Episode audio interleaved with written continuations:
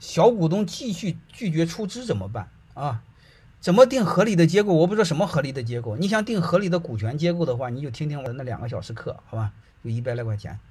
然后还有一个小股东拒绝继续出资怎么办？其实还是一样的事儿。你们在章程中，在股东合作的那个协议当中、约定当中，都要把它给写清楚。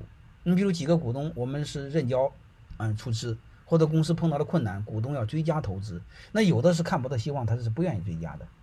不愿意追加怎么办呢？就是一切啊，你们都要把规则定好。如果没有规则的话，你们只要有规则的规则也可以定好。就怕的是你们连规则的规则都没有，这事就毁了。能明白了吗？你比如刚才我说过那个，如果你没有规则，正常公司的大事过三分之二通过。所以你会发现，有一个股东不追加投资没问题，你们修改规则，只要这个定一个什么规则，你不追加投资没问题，我就把你的股份给稀释了，我们追加。能明白了吗？所以你会发现，你要么你事先定规则，嗯，将来之后追加的时候，谁爱追追加的追加，不爱追加的时候，股份被稀释也能行。如果你只要有那个规则的规则，你会发现你临时动议，就临时再定规则也没问题。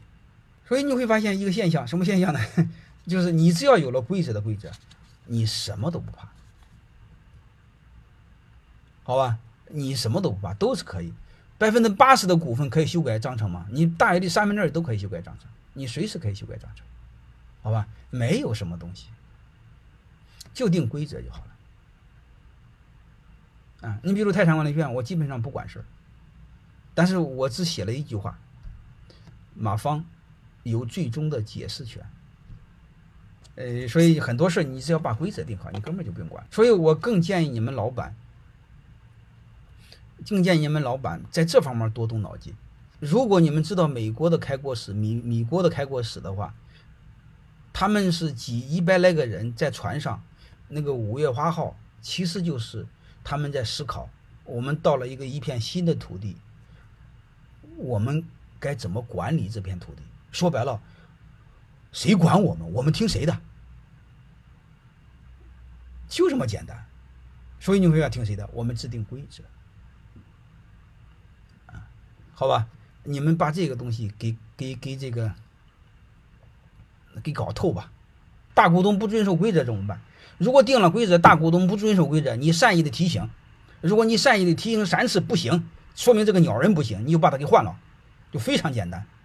这个没什么可商量的，因为人的最底线就是规则意识。如果连规则意识不行，那就没治。和公司的价值观不一样怎么办？公司价值观不一样就办了，就不要要了。好吧，公司的价值观，你比如靠谱、规则意识，能明白？这是最基本的，这是合作的最基本的认识。如果这个不行，那就马上开掉，不要再扯别的东西，好吧？呃，线下课、线上课都是可以的啊。嗯，你你都是可以复训的，好吧？线下的课你随便听，嗯，没问题的。线上课也随便听，都没问题的，好吧？呃，在这方面你就，嗯，你就不用太太担心，好吧？刚成立公司也是合适的，嗯，刚成立公司也是可以的。欢迎添加马芳老师助理微信三零二九八七零六九九，咨询更多股权问题与课程信息。感谢您的关注。